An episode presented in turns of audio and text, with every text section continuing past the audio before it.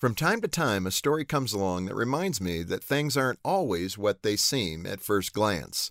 Like this one workers in Sri Lanka were digging a well for a homeowner when they hit a huge rock. It was so big it took hours to dig it up and get it out of the way.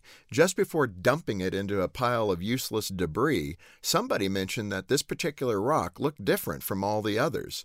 Although it was caked with mud, the color blue was visible beneath it. Experts were brought in who announced a short time later that the rock was actually the world's largest star sapphire cluster, two and a half million carats. It weighed almost 1,200 pounds required four men to move it, and was worth an estimated $100 million. Human beings are a lot like that enormous gem. Most of us appear ordinary at first glance. We're just average people, striving to make a good living, a good marriage, and a good home.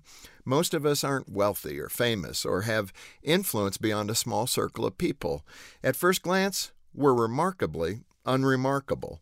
But take a second look, and you'll discover something profound beneath it all. Each of us has the same size soul.